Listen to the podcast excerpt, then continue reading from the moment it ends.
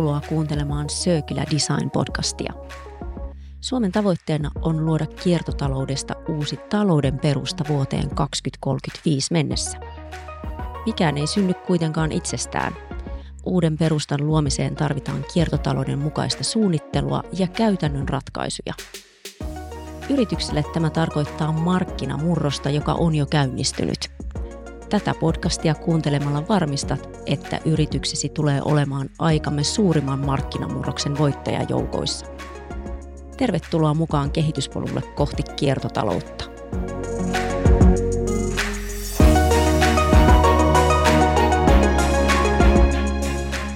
Tuotepassit tulevat. Tiedätkö, mitä se tarkoittaa yrityksellesi ja kuinka kannattaa varautua? Digitaaliset tuotepassit koostavat tietoa muun muassa tuotteen materiaaleihin, alkuperään, hiilidioksidipäästöihin, käyttöön ja kierrättämiseen liittyen. Ekosuunnitteludirektiivi määrittelee tuoteryhmät ja passeihin syötettävän tiedon. Tässä podcastissa kuulet, mistä on kyse ja kuinka esimerkiksi akkuteollisuus ja tekstiiliteollisuus valmistautuvat tuotepasseihin. Minun nimeni on Anne Raudeskoski, kiertotalousstrategisti Etikasta ja kanssani studiossa on kiertotalouslead Inka Orko, tutkija Kristiina Valtanen, molemmat VTTltä sekä vastuullisuusjohtaja Jaana Hänninen Valmet Automotivelta. Tervetuloa kaikille. Inka, mitä oikeastaan tuotepasseilla tarkoitetaan ja miksi ne ovat tärkeitä?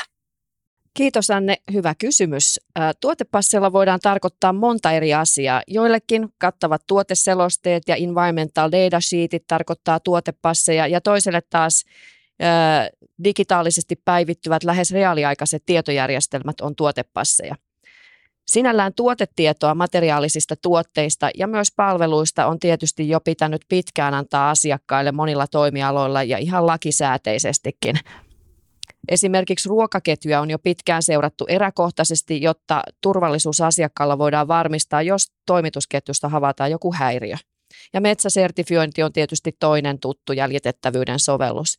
Mutta nyt jäljitettävyys ja digitaaliset tuotepassit eli DPP on nousseet ajankohtaisiksi ja tärkeiksi muillakin toimialoilla ja ihan erityisesti viime kevään EUn ekosuunnitteludirektiiviehdotuksen ja myös akkudirektiivin kautta. Miksi tällä tuotepassilla on tärkeä rooli osana EUn kiertotaloustoimia. Digitaalinen tuotepassi on kirjattu viime kevään ekosuunnitteludirektiivin ehdotuksen yhtenä kiertotaloustoimena. EUn tavoitteena on tuotepassin avulla lisätä tuotteen kestävyyttä ja käyttöikää, edistää korjattavuutta, kierrätettävyyttä, mahdollistaa vaikka kunnostuksen kautta uusia käyttökaaria ja vähentää kestävyyshaittoja koko elinkaarella. Logiikana on, että kun ympäristö ja muita vaikutuksia tehdään näkyväksi, se vaikuttaa läpi arvoketjun sekä yritysasiakkaiden että kuluttaja-asiakkaiden valintoihin ja hankintoihin. Ja myös esimerkiksi tuotesuunnittelun materiaali- ja design-ratkaisuihin sekä ö, valmistajiin. Tuotepassilla halutaan kytkeä koko arvoketju tuottamaan tietoa ja seuraamaan tuotteen elinkaarta läpinäkyvästi. Teknisessä mielessä taas tuotepassit on tuotteeseen fyysisesti tai digitaalisesti liitettyjä dokumentteja, ja niissä voi olla sisältönä esimerkiksi tuotteen alkuperään, materiaaleihin, valmistukseen, kestävyysvaikutuksiin, käyttöön, kierrättämiseen ja muuhun sellaiseen liittyvää tietoa. Tuotepassit voi olla brändin tai tuotteen omaehtoista ja itse määriteltyä tiedontuotantoa, tai ne voi perustua tähän tuloillaan olevaan sääntelyyn. Kiitoksia Inka. Ja tarkennetaan vielä lyhyesti se, että nyt kun meillä ei ole näitä tuotepasseja oikeastaan vielä käytössä, niin minkälaisia ongelmia tämä meidän nykyinen tilanne aiheuttaa kiertotalouden näkökulmasta? Inka. Mä mainitsin aikaisemmin tuon ruokaketjun esimerkkinä jäljitettävyyden toteutuksesta, mutta suurin osa tuotteistahan jää tämän tyyppisen tiedon tuottamusvelvoitteen ulkopuolelle, ja se muodostaa pullonkauloja kiertotalouteen. Esimerkiksi jos tuotteen raaka-ainekoostumuksesta ei ole tarjolla tietoa, tuotteen kierrättäminen on tosi vaikeaa, jollei mahdotonta, ja myös korjaaminen tai käyttö jossain toisessa käyttötarkoituksessa on hankalaa, tai sitten se ei ole turvallista. Ja sen takia me tarvitaan tuotepasseja. No sen akkudirektiivin asetusteksti on just reilu kuukausi sitten julkaistu ja se astuu voimaan varmaan nyt tulevan kesän korvilla. Ja siinä muun muassa yhdenmukaistetaan paristoja ja akkujen koko elinkaarta koskevia vaatimuksia EUn alueella ja linkataan mukaan tuotesuunnittelu, loppukäyttäjän rooli ja kierrätysraaka markkinat. Ja siellä on mukana myös nimetysti velvoite tuotepassiin. Siinä tullaan edellyttämään esimerkiksi tietoa akun hiilidioksidijalanjäljestä. Ja toinen jo tiedossa oleva sääntelyaloite on se aikaisemmin mainittu ekosuunnitteludirektiivi. Sen on ö, puolestaan arveltu astuvan voimaan ehkä jo tämän vuoden lopulla, ja siinä säädettäisiin pakollisesta tuotepassista kaikille tuotteille, joista sitten erikseen kuitenkin annetaan vielä asetus.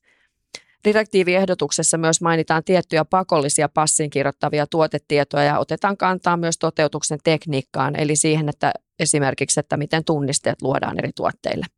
Kristiina, kerrotko kuulijoille, että minkälaisia eri tuotepassiratkaisuja kehitetään tai on mahdollisesti jo tarjolla?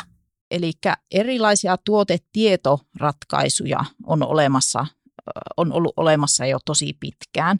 Se, missä vaiheessa varsinaisesti kyseessä on tuotepassi, on lienee paljolti määrittelykysymys. Selvää tässä kuitenkin on, että viime vuosina tuotepassityyppisiä ratkaisuja on tullut yhä enemmän markkinoille ja eräissä tutkimuksissa niitä on listattu jo useita kymmeniä. Pääsääntöisesti nämä tuotepassit ovat rajoittuneet esimerkiksi tietylle sektorille tai tiettyyn arvoketjuun. Usein ne myös vastaavat melko spesifiin tarpeeseen. Tuotepasseja kehitetään sekä julkisissa hankkeissa että yksityispuolella – jos tarkastellaan eri sektoreita, niin selvästi muutamista nousee tuotepassiaiheita muita enemmän. Tämmöisiä sektoreita nyt on vaikka autot, jossa akut on erityisen isossa roolissa, tekstiilit, elektroniikka ja myös rakentaminen.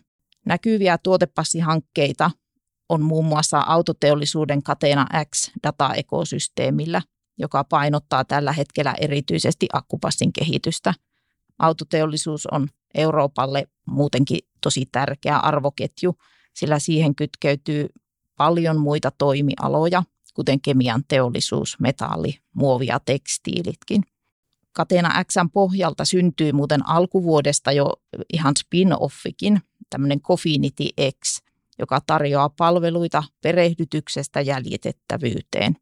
Akkupasseja on myös sitten Global Battery Alliance ollut kehittämässä.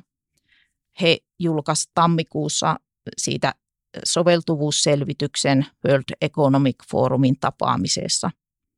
Näissä ensimmäisissä akkupassin prototyypeissä on mukana tietoa teknisistä ominaisuuksista ja materiaalien alkuperästä, mutta myös ESG-suoritusarvoista, kuten kasvihuonekaasu, ihmisoikeus- tai lapsityövoimamittareista – tuotepasseja kokonaisuutena ajatellen akkupassit ovatkin eräänlainen pioneeri, sillä EU velvoittaa ne käyttöön otettavaksi jo ihan tässä lähivuosina. No mainitsit myös tekstiili- ja rakennussektorin, niin mitä siellä tapahtuu? Joo, tekstiilit ovat tosiaan myös yksi tuoteryhmä, johon EU vahvasti ajaa tuotepasseja.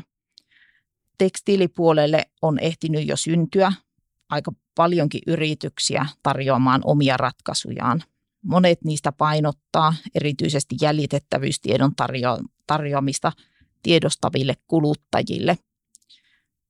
True Twins on yksi esimerkki tällaisista. Heillä on tarjolla tuotteeseen liitettäviä täkejä, jotka johtavat lohkoketjupohjaiseen tuotepassitietoon sekä tietysti työkaluja näiden hallinnointiin.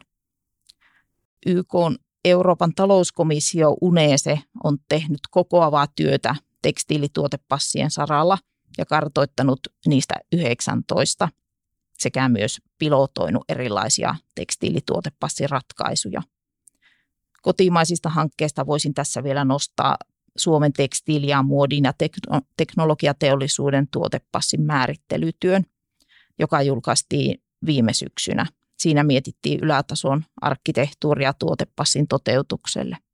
Rakennusten materiaalipassihankkeet, kuten Buildings as Material Bank, tämä WAMP-materiaalipankki, ovat myös relevantteja. Itse asiassa rakennuspuoli dominoi tuotepassialoitteita, sillä jopa 40 prosenttia näistä kaikista tuotepasseista tulee sieltä. Sinänsähän tämä ei ole ihme, sillä valtavasti EU mukaan itse asiassa puolet maailman louhituista luonnonvaroista menee rakentamiseen. No entä jos sitten mietitään kehitystyötä EU-tasolla? Mitä siellä tapahtuu ja minkälaista regulaatiota aiheeseen liittyen on tekeillä vai onko? No kyllä on. EU on erittäin aktiivinen tuotepassiasiassa. Ensinnäkin erilaisten EU-tutkimusohjelmien kautta rahoitetaan lukuisia tuotepassiprojekteja. Suuri osa näistä on vielä alkuvaiheessa. Yksi merkittävimmistä EU-hankkeista on tämmöinen SIRPAS, joka pyrkii määrittelemään yleisiä sääntöjä, taksonomiaa ja standardeja, joilla tuotepassi voitaisiin toteuttaa yhteen toimivasti. Sen SIRPAS-projektin tuloksena pitäisi syntyä digitaalisen tuotepassin prototyyppi kolmeen eri tuoteryhmään, elektroniikkaan, akkuihin ja tekstiileihin. Ja lisäksi tämmöisiä yleisempiä suosituksia, muun muassa datanvaihtoja ja järjestelmäarkkitehtuuriin.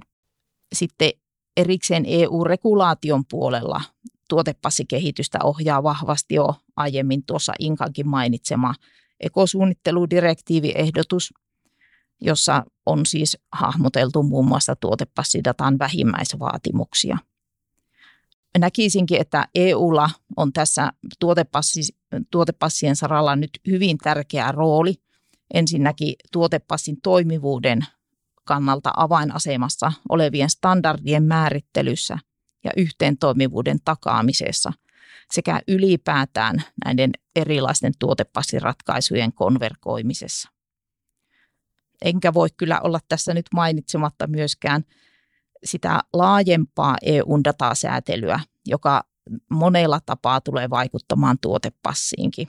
EU nimittäin vahvasti ajaa reilun datatalouden periaatteita – ja käytännössä siihen kuuluu sitten ajatukset muun muassa data-avaruuksista, jossa datan jakamista ylipäätään helpotetaan ja sääntöjä muun muassa datan omistajuuteen liittyen niitä selkiytetään. Mutta paljon siis tapahtuu ja voi tuntua kyllä vaikealtakin välillä hahmottaa, miten nämä eri lähdöt eroavat toisistaan – kannattaa kuitenkin seurata tarkasti oman toimialan keskusteluja ja hankkeita. Siirrytään seuraavaksi tarkastelemaan tätä tuotepassiaihetta yritystasolla. Inka, miten sanoisit, miten yritykset voivat hyödyntää tuotepasseja? Tuotepasseja voi hyödyntää tämän asiakasviestinnän, josta jo puhuttiin, niin sen lisäksi myös sisäiseen kehittämiseen ja sitten koko arvoketjun kehittämiseen kokonaisvaltaisesti ja toimijoiden kesken. Tiedon kerääminen ja analysoiminen yleensäkin tuottaa lisäymmärrystä sen oman toiminnan tuotteiden merkityksestä ja sitten toisaalta niiden omien kumppaneiden roolista siinä arvoketjussa. Tätä kautta voi löytää niitä kehittämismahdollisuuksia yli koko arvoketjun, jos me pystytään jakamaan tietoa läpinäkyvästi pidemmälle ylävirtaan ja alavirtaan. Toisaalta sitten passiin koostettava tieto myös auttaa tuotesuunnittelussa ja kehitystoiminnassa, esimerkiksi materiaalivalintojen ja Design for Recycling ja Design for Reuse toteutukseen. Ja asiakasviestintääkin voi ajatella tietysti vain sitä yhtä hankintapäätöstä pidemmälle. Jos me pystyttäisiin kokoamaan tuotepassiin käyttäjätietoa, niin me voitaisiin mahdollistaa myös seuraavia käyttökaaria joko siinä samassa käytössä tai sitten jossakin muussakin käytössä. Ja sitten myös voidaan, voidaan mahdollistaa materiaalikierrätystä. Ja jos se passi vielä toteutettaisiin päivittyvänä, niin siitähän voisi aueta pohja vaikka yritysten ihan uusille liiketoimintamallille tai ihan uudelle ansaintalogiikalle, esimerkiksi panttimallien tai palkitsemisen avulla. Jos me saadaan kerättyä tämä käyttäjätieto sinne passeihin, niin mä uskon, että passit voi avata todella huikeita liiketoiminnan mahdollisuuksia. Ja just tänään katsoin Hesarissa oli juttu yrityksestä, joka tarjoaa appia, joka voi lukea näiden pakkausten viivakoodeja ja palauttaa ö, tälle henkilölle, joka se vie takaisin kauppaan, niin pienen panttisumman, että tämänkin voisi mahdollisesti kytkeä vaikka tuotepassiin. Eli potentiaalia ja mahdollisuuksia on ihan valtavasti. Se kävi jo tästä tiiviistä vastauksesta esille. No Jaana, toimit Valmet Automotivella tuotepasseista vastaavana johtajana. Miten koko tämä teema nähdään teillä? Ja minkä tyyppistä kehitystyötä olette jo tehneet tuotepassin tiimoilta? Kyllähän tämä on aika, aika haasteellinen tämä kokonaisuus, mutta kyllä mä haluan nähdä siinä enemmän niitä mahdollisuuksia kuin niitä, niitä uhkia. Et, et se haastehan on tullut tässä nyt siitä, että niin kuin tässä tuli esille, että se lainsäädäntö on vielä kesken ja, ja se regulaatio ei ole vielä valmis ja tavallaan kuitenkin niin kuin meidänkin pitää jo valmistautua siihen, että sitten kun se tulee voimaan, niin ne, ne tulee nopeasti koskemaan meidänkin tuotteita.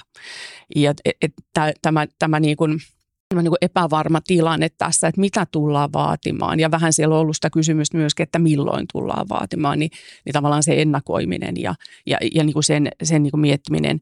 Mutta kyllä mä näen, että, että tässä tulee varmasti niin kuin, okay, paljon mahdollisuuksia – e, semmoisia, mitä me ei välttämättä vielä edes olla niin kuin tunnistettu ja ymmärretty, mutta nimenomaan siitä, että me saataisiin sitä käytön aikaista dataa, ja nyt mä toisin ehkä tähän nimenomaan sen tuotesuunnittelu, tuotekehitysnäkökulman erityisesti. Et toki nyt ollaan paljon puhuttu siitä niin kuin sit kierrätettävyydestä ja siitä, siitä kiertotaloudesta, mikä on ihan selkeä asia ja, ja sitä pitää edistää, mutta tavallaan sitten se, että, että jos me saadaan sieltä käytön aikaista dataa, mitä me voidaan hyödyntää sitten taas siinä tuotesuunnittelussa esimerkiksi sen akun elinkaaren pidentämiseksi, niin sehän jo niin kuin on ihan niin mun mielestäni asian ytimessä tässäkin jälleen kerran palataan siihen suunnittelutyön tärkeyteen ja että miten, miten tuotepassi voi sitä edistää, jotta päästään aidosti kiertotalouden mukaisten tuotteiden ja tuotekokonaisuuksien suunnitteluun.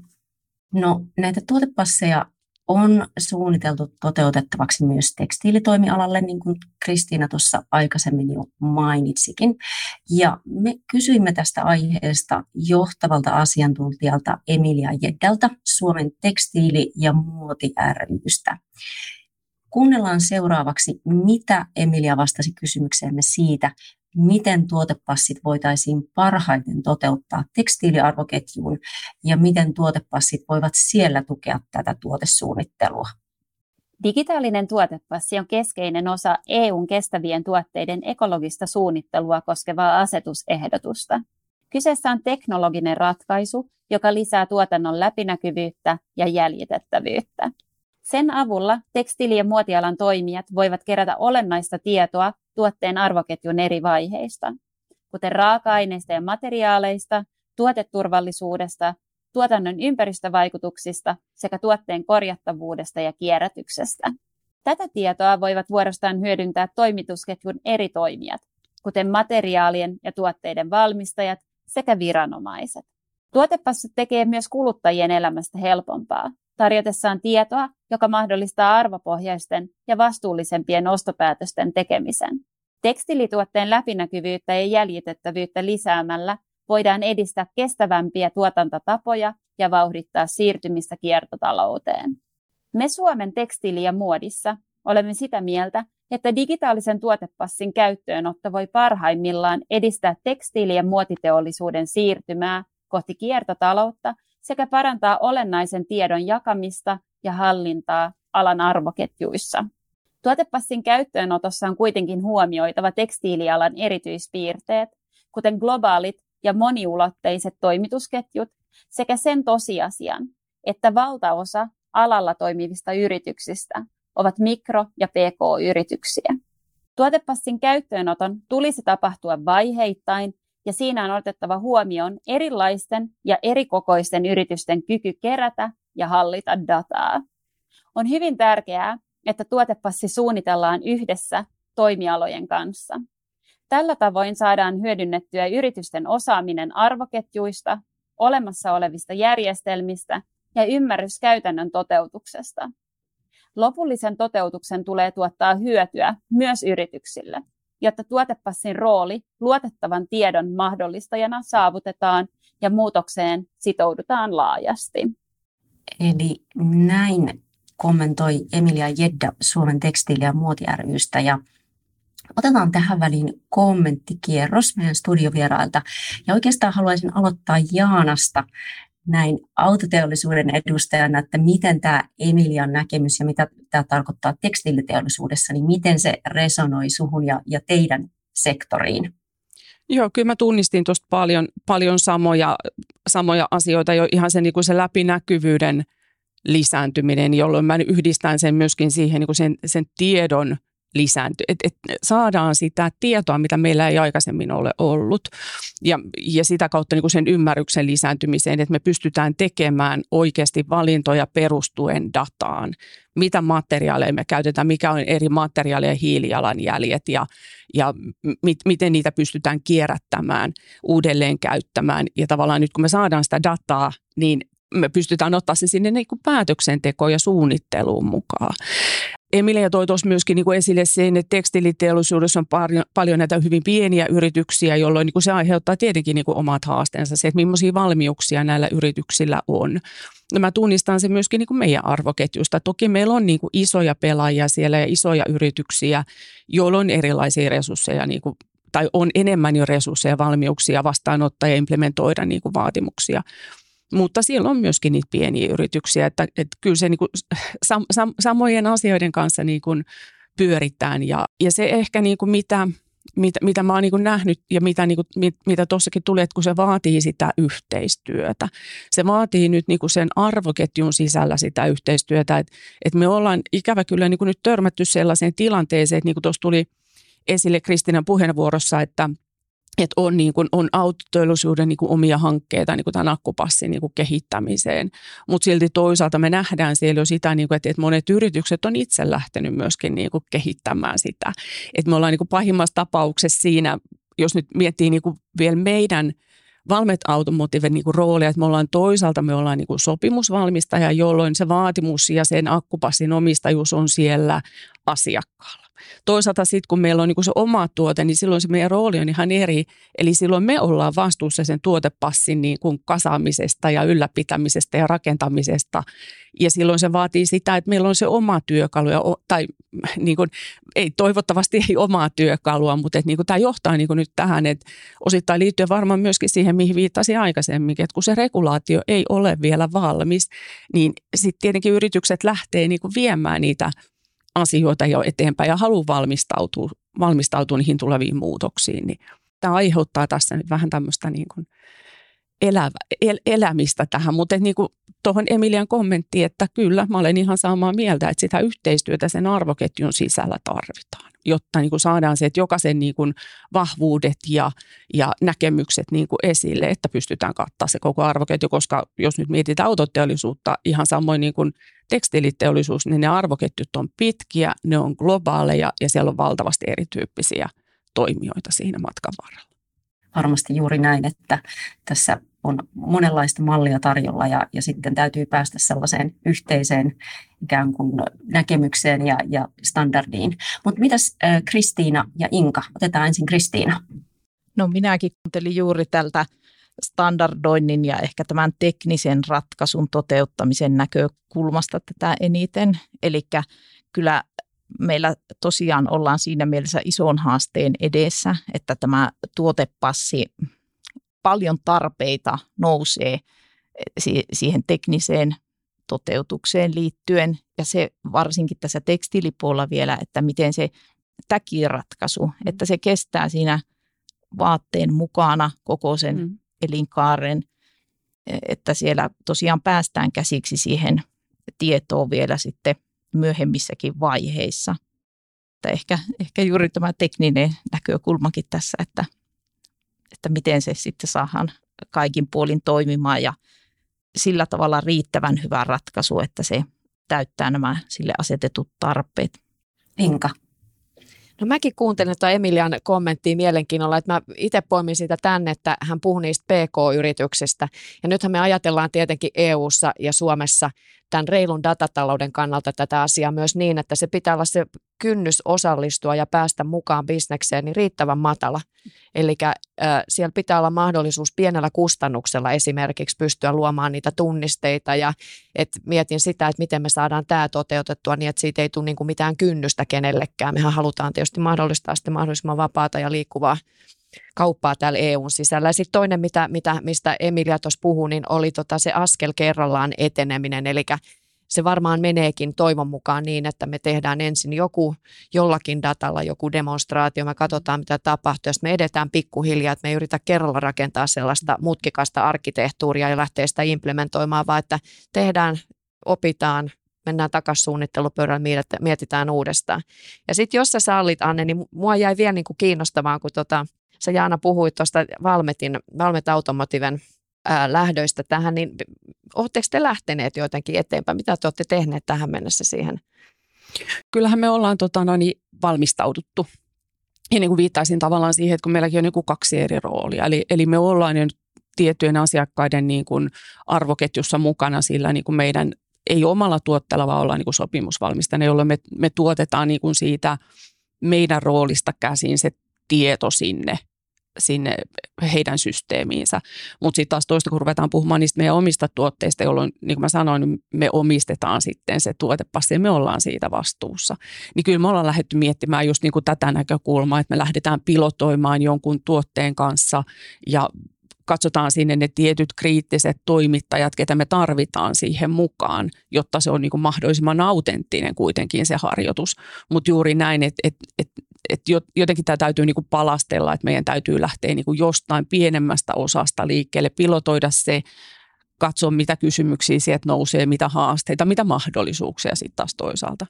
Ja niin kuin sitä kautta lähtee vaan kehittämään. Et, et, ei, ei, tota, ei, ei voida odottaa sitä, että me saadaan, että, että joku tekee meille sen koko, koko akkupassi tai, tai tuotepassi niin kuin valmiiksi, vaan nimenomaan juuri näin, että lähdetään jostakin liikkeelle. Inka. Mielenkiintoista tässä on myös se, että Suomella on tiettyjä esimerkiksi mineraaliraaka-ainevarantoja, jotka sitten suoraan voisi syöttää sinne akkuvalmistukseen. Että miten ne sitten tulee huomioitua, että me varmasti saadaan se suomalainenkin etu niihin tuotepasseihin näkyville. Meillähän on hyvää kestävää tuotantoa. Ja, ja toinen asia on sitten vielä tekstiilipuolet, jos miettii, niin nämä erilaiset meidän uudet kuitutuotteet. Meillä valmistetaan erilaisista kierrätysraaka-aineista tai sitten voidaan periaatteessa tehdä vaikka kartonki kuidusta, niin tota, meillä jotakin vaatetekstiiliä. Että tota, et me saadaan nämä oikealla tavalla nämä datat niin, että ne osoittaa sitä kestävyyttä siellä tuotepassissa myös niin kuin näistä hiukan kehityksellisemmistäkin ja uusi, u, uudemmistakin materiaaleista. Joo, mä jotenkin näen, että tämä on jo osittain niin kuin tapahtunut nyt, kun me ollaan saatu, niin kuin ensim, niin kuin, en mä sano ensimmäistä dataa, mutta me, me ollaan saatu nyt sitä niin kuin esimerkiksi niin kuin akkujen suhteen nyt sitä dataa, että mikä sen hiilijalanjälki on, mistä se muodostuu, mitkä on ne merkittävimmät olennaisimmat tekijät, niin kyllähän me nyt jo niin kuin nähdään, että ne kysymykset ja asiat, mitä on pöydälle, niin ne liittyy nyt jo siihen, että mikä on tietyn materiaalin vaikka kierrätysmateriaaliosuus, tai, tai mikä on tietyn kahden eri, eri materiaalin välillä, mikä niiden hiilijalanjälki on. Että tavallaan tehdä, että on jo mennyt niin kuin sinne niin aika nopeasti mun mielestä sinne ihan sinne käytäntöön.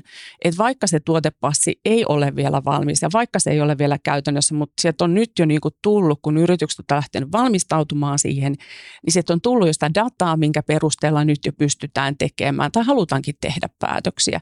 Ja silloinhan just niin kuin tämmöiset niin kuin uudet uudet tuoteinnovaatiot tai, tai esimerkiksi se kestävästi tuotettu mineraali, niin, niin silloinhan ne nousee niin kuin isoon arvoon siinä, että pystytään antamaan tällaisia mahdollisuuksia. Juuri näin. Kristiinalta vielä lyhyt kommentti. No voisin kysyä tähän vielä Jaanalta, että kun olette nyt jo päässyt tähän datan keräämiseen alkuun, niin onko tämä datan laatu ja siihen liittyvät kysymykset tullut vastaan? On, on tullut vastaan ja, tota, ja se on, ja se on niin kuin yksi haaste ihan selkeästi. Et, et niin kuin osittain liittyen myöskin siihen, nyt jos puhutaan siitä hiilijalanjäljen laskemisesta, niin tavallaan kun siinä ei ole ollut valmiina sitä standardoitua laskentamenetelmää tai, tai sitä metodologiaa, niin se jo on aiheuttanut tietenkin niin kuin haasteen sekä meille että niin kuin muille tällä alalla toimiville, että no minkä mukaan me lasketaan, jotta me saadaan mahdollisimman vertailukelpoista dataa. Mitä lasket, mitä, mitä siihen sisällytetään, mitkä on ne boundaries, että mit, mit, mitä sisällytetään, mitä jätetään ulkopuolelle ja miten se raportoidaan. Ja, ja, ja niin kuin sit tullaan nimenomaan sit siihen datan laatuun, että et, et, et meillä on kuitenkin niin kuin, mekin olemme niin kuin tämän polun alkuvaiheessa. Mä sanoin, että meidän oma datakaan on vielä – laadullisesti oikein hyvää. Et siinäkin on parannettava vara, mutta sitten tullaan just siihen, että et, et kun siellä arvoketjussa on hyvin erityyppisiä yrityksiä, joillekin tämä on aivan uusi asia. Jotkut on tehnyt sitä jo niinku pitkään ja pystyy tuottamaan ihan niinku top quality dataa, niin, niin silloin niinku tavallaan, tä, tässä on niinku, tässä tullaan niinku just siihen, että kun ne arvoketjun toimijat on hyvin erilaisia eri vaiheessa, Mutta kyllä tämä niinku työntää nyt niinku kaikkia sinne samaan suuntaan. Kristiina, miten yritys voi ihan käytännössä lähteä näitä tuotepasseja toteuttamaan? Minä sanoisin, että toteutuksessa kannattaa ottaa kaksi rinnakkaista lähestymistapaa. Ja ihan niin kuin tässä nyt Valmet Automotivenkin äh, kuultiin, he, miten he on lähteneet tätä, niin aivan juuri, että ensinnäkin, että yritykset lähtis nyt konkreettisesti kokeilemaan ja testaamaan näitä tuotepassiaiheita ja niihin liittyvää datan jakamista. Jo tämmöisten kokeilujen kautta äh, pyritään tunnistamaan ja pystytään tunnistamaan mahdollisia datapuutteita. Ja sitten saadaan vielä uusia näkökulmia siihen, että miten sitä kerättyä tuotedataa voitaisiin hyödyntää esimerkiksi nyt asiakaskokemuksen parantamiseen tai sitten jopa tässä ympäristövaikutusten raportoinnissa. Näiden konkreettisten kokeilujen rinnalla olisi silti tärkeää myös visioida, että ihan niin kuin Anne mainitsit, niin niin se on selvää, että tällä hetkellä kaikki ei ole vielä valmista ja varsinkaan tällä tuotepassien puolella, että standardointia puuttuu, mutta myös tähän datan keruuseen ja harmonisointiin siihen liittyy ongelmia ja sitten ihan näitä datamalleja on myös vielä puutteita sillä puolella. Niin juuri tämän vuoksi niin tämmöinen ehkä hieman tämänhetkisestä todellisuudesta irti oleva visiointi siitä, mitä tuotepassi parhaimmillaan omaa tuotetta koskien voisi olla, on kyllä ensiarvoisen tärkeää. Mitä lisäarvoa silloin pystymme tarjoamaan asiakkaalle tai omaan tuotekehitykseen ja sitten, että ketä tosiaankin tämän vision toteuttamiseen tarvitaan. Nämä tuotepassien taustalla tarvittavat datan jakamisen teknologia- ja hallinnointikerrokset kypsyy nyt hurjaa vauhtia, joten tällaisiin kysymyksiin saatetaan tarvita vastauksia hyvinkin pian. Jaana, miten kommentoisit tätä visiointinäkökulmaa? Mun mielestä yleensäkin aina niin kuin kehitystyössä, niin täytyyhän meillä olla se visio, mitä me halutaan saavuttaa ja tavallaan ja niin kuin nähdä jo joitakin niin kuin niitä hyötyjä, mitä me voimme saada siitä. Siellähän on niin kuin osa vielä niin kuin hämärän peitossa, että mitä kaikkea sieltä voi niin kuin syntyäkään vielä. Mutta toi kyllä mä kanssa niin näen, että meidän täytyy jotenkin nähdä ensin se iso kuva ja se visio, että, että tonne me halutaan mennä ja sitten niin tunnistaa sieltä just niitä osasia, että okei, että mistä me voidaan nyt lähteä liikkeelle jo, että mitä meillä on tässä nyt, niin kuin, minkälaisia yhteistyökumppaneita meitä on tässä ja, ja mikä on niin kuin tavallaan se, se meidän niin kuin tämänhetkinen niin kuin, miten mä sanon, niin kuin maturiteettitaso, että mitä me pystytään tällä hetkellä tekemään. Että tämä on nyt kuitenkin kaikille toimijoille nyt niin kuin tietyllä tavalla niin kuin uutta, vaikka niin kuin näitä tuotepasseja tai materiaalipasseja on niin kuin ollutkin. Jos mietitään vielä sen käytännön kehitystyön kautta, niin ketä tähän tuotepassien toteutukseen tarvitaan? Kristiina. No, tuotepassien toteutus on laaja-alainen ponnistus, joka ei missään tapauksessa rajoitu ainoastaan yrityksen kestävyysasiantuntijoille. Sen sijaan siihen tarvitaan osallistumista niin johdolta, liiketoimintaspesialisteilta, valmistus- ja suunnittelupuolelta kuin esimerkiksi IT-henkilöiltä ja hankintatiimistä. Vaikka itse tämä tuotteen tekninen toteutus ostettaisiinkin palveluna talon ulkopuolelta, niin sekään ei poista tavallaan tätä eri osapuolten osallistumistarvetta, sillä kyseessä on kokonaisvaltainen prosessimuutos. Ja jos vielä tähän Katena X, jonka tuossa aiemmin mainitsin, niin siihen liittyen sanoisin, kun heillä on nyt tämmöinen aivan erillinen perehdytysohjelma, joskin hehän on nyt luomassa tämmöistä vielä suurempaa tai tuotepassia laajempaa datan jakamiseen infrastruktuuria. Ja tämä perehdytysohjelma koskee sitä kokonaisuudessaan, mutta että siellä on muun muassa yhtenä ehdotuksena – ja toimenpide, tai siinä toimenpiteenä, että mitä kannattaa tehdä, niin perustaa yrityksen ihan tämmöinen Katena X Integration Lead, jolla, tai joka sitten pystyy paremmin koordinoimaan ja hallinnoimaan tätä siirtymää, joka tässä tarvitaan. Ainahan ihan näin tavallaan iso asia ja varsinkaan pienissä yrityksissä ei varmaan ihan erillisen position perustaminen tule kyseeseen, mutta minusta tämä silti kertoo siitä, että kyseessä on tosiaan laaja ja vastuullinen tehtävä kokonaisuus.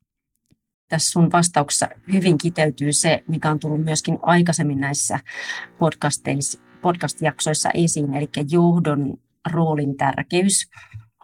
Ja jotta tämä kiertotalouskehittäminen on systemaattista ja, ja kiertotalouden avulla voidaan oikeasti luoda uutta liiketoimintaa, niin se yrityksen johdon sitoutumisen lisäksi niin usein on tarvetta tälle, tällaiselle uudelleen organisoitumiselle sisäisesti ja erilaisille organisaation läpileikkaaville tiimeille. Mutta Jaana, miten kommentoit tätä? Kuulostaako tutulta vai onko asia näin teillä? Kyllä, kyllä näin on. Tämä on nyt yksi mä sanoisin niin kuin oikein hyvä harjoitus siitä, että mitä kestävä kehitys yrityksessä parhaimmillaan on, että miten se niin kuin leikkaa läpi, niin kuin siihen liittyy toki se johto, siihen liittyy tuotekehitys, siihen liittyy eh, hankinta, siihen liittyy legal-osasto, siihen liittyy laatu. Että niin kuin, kyllä tämä menee, niin kuin, mä voisin luetella varmaan niin kuin melkein kaikki meidän, meidän niin kuin funktiot, mihin tämä, niin kuin, mihin tämä liittyy, jolloin se aiheuttaa just sen, niin kuin, tai voi aiheuttaa myöskin sen haasteen, että kuka tämän omistaa. Ja sitten taas tavallaan nyt tämä, mitä Kristiina kerroit sitten Katanääksä, niin tavallaan, että, että he ehdottaa, että, että on niin tämmöinen niin ihan oma niin lead-positio nimenomaan tälle, niin se on varmaan, niin kuin, no jos miettii niin projektimaailmaa, niin se on niin projektipäällikkö, mutta että tavallaan jonkun funktionhan pitää omistaa se myöskin siellä yrityksen sisällä. Et, et tätä keskustelua niin kuin varmaan käydään niin kuin sekä meillä että monessa muussakin yrityksessä, että, että se tulee niin kuin oikeasti, oikeasti sinne. Mutta toista mä niin kuin haluaisin myöskin, että, että jos kysymys on siitä, että ketä tähän tuotepassin toteutukseen tarvitaan, niin, niin mä jotenkin näen, että tässä on, niin kuin, tässä on se niin kuin yrityksen sisäinen maailma toki. Mutta sitten me tarvitaan niin kuin tosiaan se, että meidän pitää katsoa sitä, sitä arvoketjua upstream ja downstream ja, ja niin kuin tavallaan hakea sieltä niin kuin myöskin niitä yhteistyökumppaneita ja pelaajia. Mutta kyllä mä sitten lisään siihen vielä sen 360 niin kun näkemyksen, että mitä muualla tapahtuu, mitä tekstiiliteollisuudessa tapahtuu, mitä me voidaan sieltä oppia tai mitä me voidaan niin antaa heille esimerkiksi tai rakennusteollisuus, koska siellä on niin paljon niin kuin samankaltaisuuksia. Toki teollisuuden alat on eri, mutta että jo niin kuin tavallaan kuultiin siitä Kristiinankin, kom- anteeksi, Emilian kommentista, että siellä on ihan niitä tunnistettavia elementtejä samojen haasteiden kanssa niin pyöritään. Että et kyllä tämä on niin kuin, kyllä tämä on aika semmoinen, en tiedä millä sanalla sitä kuvaisi, mutta sekä yrityksen sisäinen arvoketju että 360 niin kuin ympäri, ympäri niin kuin, että kannattaa katsoa, että mitä muuta maailmalla tapahtuu ja kumppaneista niin viranomaiset. Että tavallaan se on niin kuin jäänyt tästä niin kuin kokonaan pois. Viranomaiset ja sitten taas toista tämmöiset niin kuin, niin kuin kansalliset yhteisöt tai tämmöiset, niin kuin, ketkä pystyy niin kuin, tukemaan. Niin kuin Suomessakin on näitä funktioita, mitkä, mitkä pystyy niin kuin, tukemaan yrityksiä tällaisissa niin kuin, kehitystöissä. Mutta kyllä mä niin kuin, näen, että se yhteistyö ja se keskusteluyhteys niin kuin viranomaisten kanssa on erin, e, el, elintärkeää, sanotaanko näin niin kuin yrityksen näkökulmasta, että nimenomaan tämmöisen niin kuin regulaation ja tällaisen hankkeen kehittämisessä on ollut ja on edelleen ja tulee olemaan. Tarkastellaan hetki vielä kehityskaarta, mahdollisia riskejä ja jo aiemmin mainittua tulevaisuuden visiota. Eli miltä kehityskaari nyt näyttää tuotepassien osalta, missä ollaan nyt ja mihin ollaan menossa? No mä itse näkisin, että me eletään nyt siirtymään näistä tuoteselosteista, perinteisistä tuoteselosteista kohti digitaalisia tuotepasseja. Tämä on nyt ehkä suht, siinä mielessä suhteesta hidas vaihe, kun me joudutaan miettimään näitä toteutustapoja, me joudutaan suunnittelemaan ne pelisäännöt datan jakamiseen. Ja sitten tässä aikaisemminkin mainittiin, että ne konkreettiset hyödyt yrityksille ja ympäristöllekin on vielä vähän varmentamatta sen tuotepassin osalta. Ja vasta sitten niiden kokeilujen kautta me nähdään, että miten tuotesuunnittelu ja asiakkaiden toiminta sitä kautta muuttuu. Mutta mä oon ihan varma, että niitä hyötyjä on. Ja mä visioisin tähän toteutusvaiheen jälkeen, että me siirrytään kehittämään päivittyviä ja käyttötietoa kerääviä passeja. Ja siitä voi sitten nousta näitä as a service tai jakamis- ja datatalouden uutta liiketoimintaa. Ja niin kuin Jaana sanoit, niin sellaisilla tavoilla, mitä me ei vielä osata edes ennustaa. Et esimerkiksi joku käytetyn laitteen uusiomarkkinahinnoittelu tai muun tuotteen hinnoittelu uusiomarkkinoilla voisi vaikka perustua tähän tuotepassiin kerrotettyyn käyttötietoon, ja se voisi avata vaikka ihan uudenlaisia markkinoita seuraaville käyttökaarille. Mutta oli miten oli, niin tavoitteena pitää tietysti olla tässä kaikessa toiminnassa, että ne tuotteiden elinkaaret pitenee, ympäristövaikutukset pienenee ja sitten vähemmän materiaalia sitoutuu kulutukseen näihin kiertoihin. Ja samalla me tehdään sitten hyvää liiketoimintaa. Ja sitten jos kiepsautetaan tämä näkökanta sinne riskien hallinnan maailmaan, niin Kristiina, minkälaisia riskejä tuotepasseihin liittyy? No minusta nämä tuotepasseihin liitetyt ää, riskit ja pelot on hyvin paljon samoja kuin mitä datan jakamiseen ylipäätään liitetään. Eli tämän tyylisiä, että bisneskriittistä dataa vuotaa tai esimerkiksi tietoturva vaarantuu. Ja luonnollisesti myös nämä mahdolliset kustannukset saattaa huolettaa. Lisäksi se, että miten tämä tuotepassi nyt sitten konkreettisesti toteutetaan, sitä mietitään, minkälaisia muutoksia esimerkiksi olevas, olemassa oleviin järjestelmiin tarvitaan ja niin edelleen. Ainakin korkealla tasolla EU-komissio on tunnistanut näitä riskejä ja digitaalisen tuotepassijärjestelmän on luvattu kyllä kiinnittävän erityistä huomiota muun muassa datan pääsyoikeuksiin. Lisäksi tuotepassien järjestelmäarkkitehtuuria kehitetään, kuten jo tuossa aiemmin mainitsin, näiden EUn datastrategian periaatteiden mukaisesti sillä lailla, että yrityksillä ja käyttäjillä säilyy hallinta tähän jakaamansa dataan. Että kyllä parhaassa tapauksessa tuotepassi voi jopa helpottaa ainakin pienten ja keskisuurten yritysten raportointitaakkaa, sillä tuotepassissa olevaa todennettua tuotetietoa voi hyödyntää vaikka siihen erilaisten kestävyysväittämien todistamiseen. Onko Jaanalla kommentti tähän tähän näkökulmaan. Joo, kyllä mä ehkä siihen, niihin riskeihin lisäisin tai toisin takaisin sen, sen keskustelun, minkä jo niin kuin tavallaan mainitsin, että me tarvittaisiin sellaisia standardoituja ratkaisuja, että ne olisi kaikille yhteisiä. Ja ne toimintatavat, datan kerää, kerääminen olisi niin kuin kaikille, kaikille samanlaista ja samanarvosta siinä niin kuin arvoketjussa. Et, et, koska tämä puuttuu, niin tässä on nyt niin kuin, niin kuin semmoinen, ettei tästä tule niin kuin ihan villilänsi. Ja sitten se liittyy olennaisesti siihen – datan laatuun ja sitten se liittyy siihen, niin kuin Kristiina toi esille, että koska tässähän on tarkoitus, että tämähän sitten verifioidaan se data, mitä sinne on syötetty sitten kolmannen osapuolen toimesta, niin tavallaan, jotta me saadaan niin kuin sitä luotettavaa eh, ja laadullisesti hyvää dataa ja päästään siihen vaiheeseen, että se pystytään verifioimaan, niin kyllä mä näen, että siellä on, on, vielä, niin kuin, on vielä riskejä ja paljon tekemätöntä työtä. Juuri näin. No sitten jos mennään sieltä riskien maailmasta visioinnin maailmaan, niin Kristiina, millä tavalla visioisit tulevaisuutta? Kyllä minua erityisesti tässä tuotepassi-asiassa kiehtoo se, että kuinka suuri mahdollisuus hyvin toteutettuna näillä tuotepasseilla on muuttaa kuluttajan ja tuotteen ja tietysti myös sitä kautta tuotteen valmistaneen yrityksen suhdetta – tuotepassi voi toimia ensinnäkin ovena, mitä moninaisimpiin tuotteisiin liittyviin palveluihin. Ja niin kuin tässä nyt aiemmin jo mainittiin nämä huolto- ja korjauspalvelut, mutta ajattelisin myös, että kaikki sellaiset liitynnät, joilla tätä tuotteen merkityksellisyyttä kuluttajalle voidaan vahvistaa, niin hyödyttää sitten myös kiertotalouden päämääriä. Merkityksellisyyteen voisi vaikuttaa vaikka tarjoamalla näkyvyyttä toisiin saman tuotteen omistajiin. Lisäksi tuotepassiin liitetyt palkitsemismenetelmätkin on kiinnostavia. Jos esimerkiksi käytön aikainen data on yritykselle arvokasta, niin millä reilulla tavalla voisit sen kuluttajalta saada? Ja millaisia lojaliteettiohjelmia voisit vaikka tämän tuotepassin kautta toteuttaa? kuinka voi ohjata kuluttajaa tuotepassin kautta hienovaraisesti esimerkiksi kohti kestävämpiä tapoja käyttää tuotetta.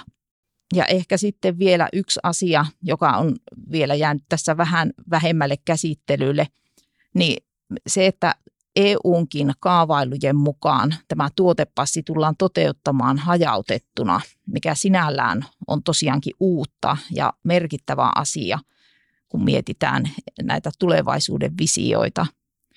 Näitä hajautettuja teknologioitahan yleisesti ja, ja muissakin yhteyksissä tosiaan kuin tuotepassiin liittyen, niitä standardoidaan ja käyttöön otetaan nyt monessa paikassa. Meille on tulossa faktalompakot jokaiselle eu kansalaiselle jo ensi vuonna käyttöön. Ja lisäksi digitaalisia valuuttoja, toukeneita, on metaversumia. Nämä mahdollisesti yhdistettynä tuotepassiin voi mullistaa sen, miten omistamme ja käytämme tuotteita tulevaisuudessa. Kiitos Kristiina. No Inka, jos mietitään vielä siltä näkökulmasta, että miten tuotepassit saataisiin mahdollisimman reippaalla aikataululla käyttöön ja hyödyttämään yrityksiä, niin mikä on sun näkemys? Kristiina puhui tuossa aikaisemmin, että näihin tuotepassitoteutuksiin on ehdotettu jo monia tapoja. Ja tietysti myös osittain arvoketjusta riippuu, että miten esimerkiksi nämä yksilölliset tunnisteet luodaan ja kytketään tuotteisiin ja kuinka se tieto päivittyy ja ketkä ja miten tuote pääsee näkemään ja niin poispäin. Mutta tota, käytännönläheisesti ajatellen, niin mun mielestä nyt joka tapauksessa tarvitaan kokeiluja ja tarvitaan demoja näille eri toimialoille. Ja sitä kautta me nähdään, että mikä tieto oikeastikin tuottaa lisäarvoa ja kenelle ja millä mekanismilla ja miten nämä tiedon hyödyntämisen sopimukset voi muotoutua. Ehkä jotain markkinakokeiluakin olisi hyvä lähteä nyt jo tekemään. että VTTkin on mukana muutamassa EU-hankkeessa, missä me kehitetään muun muassa näitä passien tietorakenteita ja sitten näitä älykkäitä tuotemerkintöjä. Koitetaan yhdistää näitä. Ja tämän tyyppisiä voitaisiin esimerkiksi nyt jo lähteä suoraan pilotoimaan kuluttajan parissa jollakin niin kuin hallitulla kokonaisuudella pienemmässä mittakaavassa. Mutta kaiken kaikkiaan mä kyllä uskon, että passit tulee muotoutumaan osaksi normaalia yritystoimintaa lähivuosina ja niistä voi aueta uudenlaisia liiketoimintamalleja sekä sinne tuotteen, varsinaisen tuotteen arvoketjuun, mutta sitten myös ihan uusille DPP, eli digitaalinen Product Passport palveluntarjoajille. Ja meillä on myös tuo yhteiseurooppalainen Kaija X-aloite, jota Sitra vetää, jossa VTT on vetovastuus tähän kiertotalouden hubiin Suomen tasolla, niin siinähän me luodaan pelisääntöjä myös reilulle ja turvalliselle datan jakamiselle. Rakennetaan tästä kilpailukykyä Euroopalle ja sinne on kaikki tervetulleita mukaan ää, kehittämään demoja. Eli voiko kiinnostuneet olla Inka sinun yhteydessä? Oikein mielellään. Aletaan lähestyä meidän keskustelun loppua, mutta nyt jo perinteeksi käyneeseen tuttuun tapaan, niin ottaisin vielä kommenttikierroksen meidän mahtavilta asiantuntijoilta, Inkalta, Kristiinalta ja Jaanalta, että mikä on teidän viesti yritysjohtajille, mitä konkreettisesti kannattaa nyt tehdä tämän podcastin kuuntelun jälkeen. Lähdetään liikkeelle Inkasta. No jos mä kiteyttäisin tämän meidän viestin, niin mä sanoisin, että kannattaa lähteä rohkeasti vaan tekemään tuotepassidatakokeilua kahdestakin syystä. Ensinnäkin siksi, että voi varmistaa, että se oma relevantti tieto näkyy siellä tuotepassissa ja näkyy oikealla tavalla. Ja toisekseen kylläkin siksi myös, että pääsee ensimmäisten joukossa miettimään ja oivaltamaan niitä hyötyjä ja uusia liiketoimintamalleja, joita ei etukäteen suunnittelupöydältä vielä näe. Jos se aihe tuntuu hankalalta tai ei oikein tiedä, mistä lähtisi liikkeelle, niin voi olla yhteydessä oman ää, toimialan toimialajärjestöön tai sitten vaikkapa VTT ja hakea sitä yhteistyön kautta. Eli paneutua sitä kautta aiheeseen. Niin mä sanoisin noin niin kuin lauseella, että rohkeasti liikkeelle. Entä Kristiina? Kyllä minäkin painottaisin liikkeelle lähtemisen tärkeyttä, että ensiksi tutustutaan aiheeseen ja oman sektorin tilanteeseen mutta myös tosiaan näiden eurooppalaisten data-avaruuksien työhön, sillä sieltä voi löytyä nyt todella paljon arvokasta valmiina. Ja sitten tietysti nämä nopeat kokeilut toimia ja tietomäärää vähitellen laajentaa. Ja entäpä Jaanan viesti? No kyllä mä miettii tätä hyvin semmoisen niin konkreettisella tasolla, että yrityksen pitää ensin niin kuin ymmärtää se oma roolinsa siinä arvoketjussa, että, että, että mitä minulta tullaan odottamaan, että jos tämä nyt on niin kuin ihan, ihan uusi asia siinä pöydällä, niin, niin tota, että mikä, niin kuin sen ymmärtäminen, että mikä se, mun, mikä se mun yrityksen rooli on, mitä multa tullaan odottamaan ja sitten lähtee niin kuin sisäisesti niin kuin miettimään hakea sinne ne olennaiset sisäiset sidosryhmät ensin ja lähtee niin muodostaa siitä sitä käsitystä, että että okei, että mitä me vähän niin kuin analyysin tyylisesti, että okei, että no just taas tämä, että toi on se visio, to, to, tosta, tota meiltä tullaan niin kuin odottamaan vähän ajan päästä, että no mitä meillä on, mitä meiltä puuttuu ja miten me saadaan, niin kuin, miten me saadaan tämä käppi suljettua. Että kyllä mä lähtisin ihan silleen niin kuin hyvin, hyvin konkreettisilla asioilla niin kuin liikkeelle. Mutta sitten niin kuin taas tuli esille, niin, niin kyllä sitä niin kuin tietoa, tukea, apua, sitä jo niin kuin löytyy. Et sit, sit, kun on tunnistanut ne itselleen heikot kohdat, niin, niin sit lähtee kysy, rohkeasti kysymään ja hakemaan sitä neuvoa ja apua. Kiitoksia. Tässä tuli tanakka paketti digitaalista tuotepassiasiaa. Kiitokset Inka Kiitokset Kristiina ja kiitos Jaana ja kiitokset myöskin Emilian kommenttipuheenvuorosta. Seuraavassa jaksossa me paneudutaan kuluttajakäyttäytymisen muutoksiin kiertotalouden kontekstissa, joten kannattaa edelleen pysyä kuulolla. Kiitoksia paljon.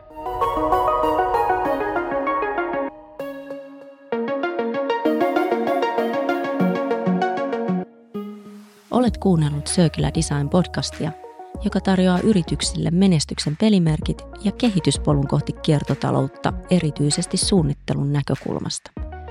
Ota podcastimme seurantaan ja luuppaa itsesi kiertotalouden eturintamaan. Lue aiheesta lisää osoitteessa circulardesignsuomi.fi.